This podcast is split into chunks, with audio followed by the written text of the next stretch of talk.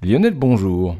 Bonjour. Alors vous allez nous parler de cette source d'énergie qui pourrait être inépuisable et propre, la fusion. Les Japonais y travaillent sérieusement.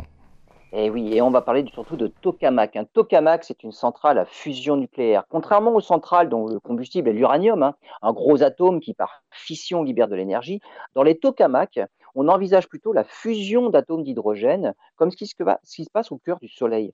Cette réaction est bien plus énergétique que celle de la fission, mais elle aussi plus difficile à obtenir puisqu'il faut confiner les atomes d'hydrogène dans un plasma très chaud sous haute pression.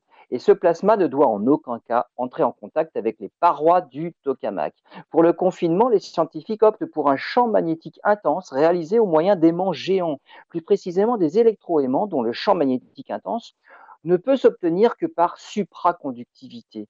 C'est un état de la matière qu'on atteint lorsque la température devient très faible. Les Japonais viennent de réussir leur premier test de baisse de température de tout le système cryogénique de leur tokamak. Ils ont commencé à faire descendre la température fin octobre et en 47 jours, ils ont réussi à abaisser les 700 tonnes de l'ensemble à moins 269 degrés, la température de fonctionnement nominale des 18 bobines supraconductrices.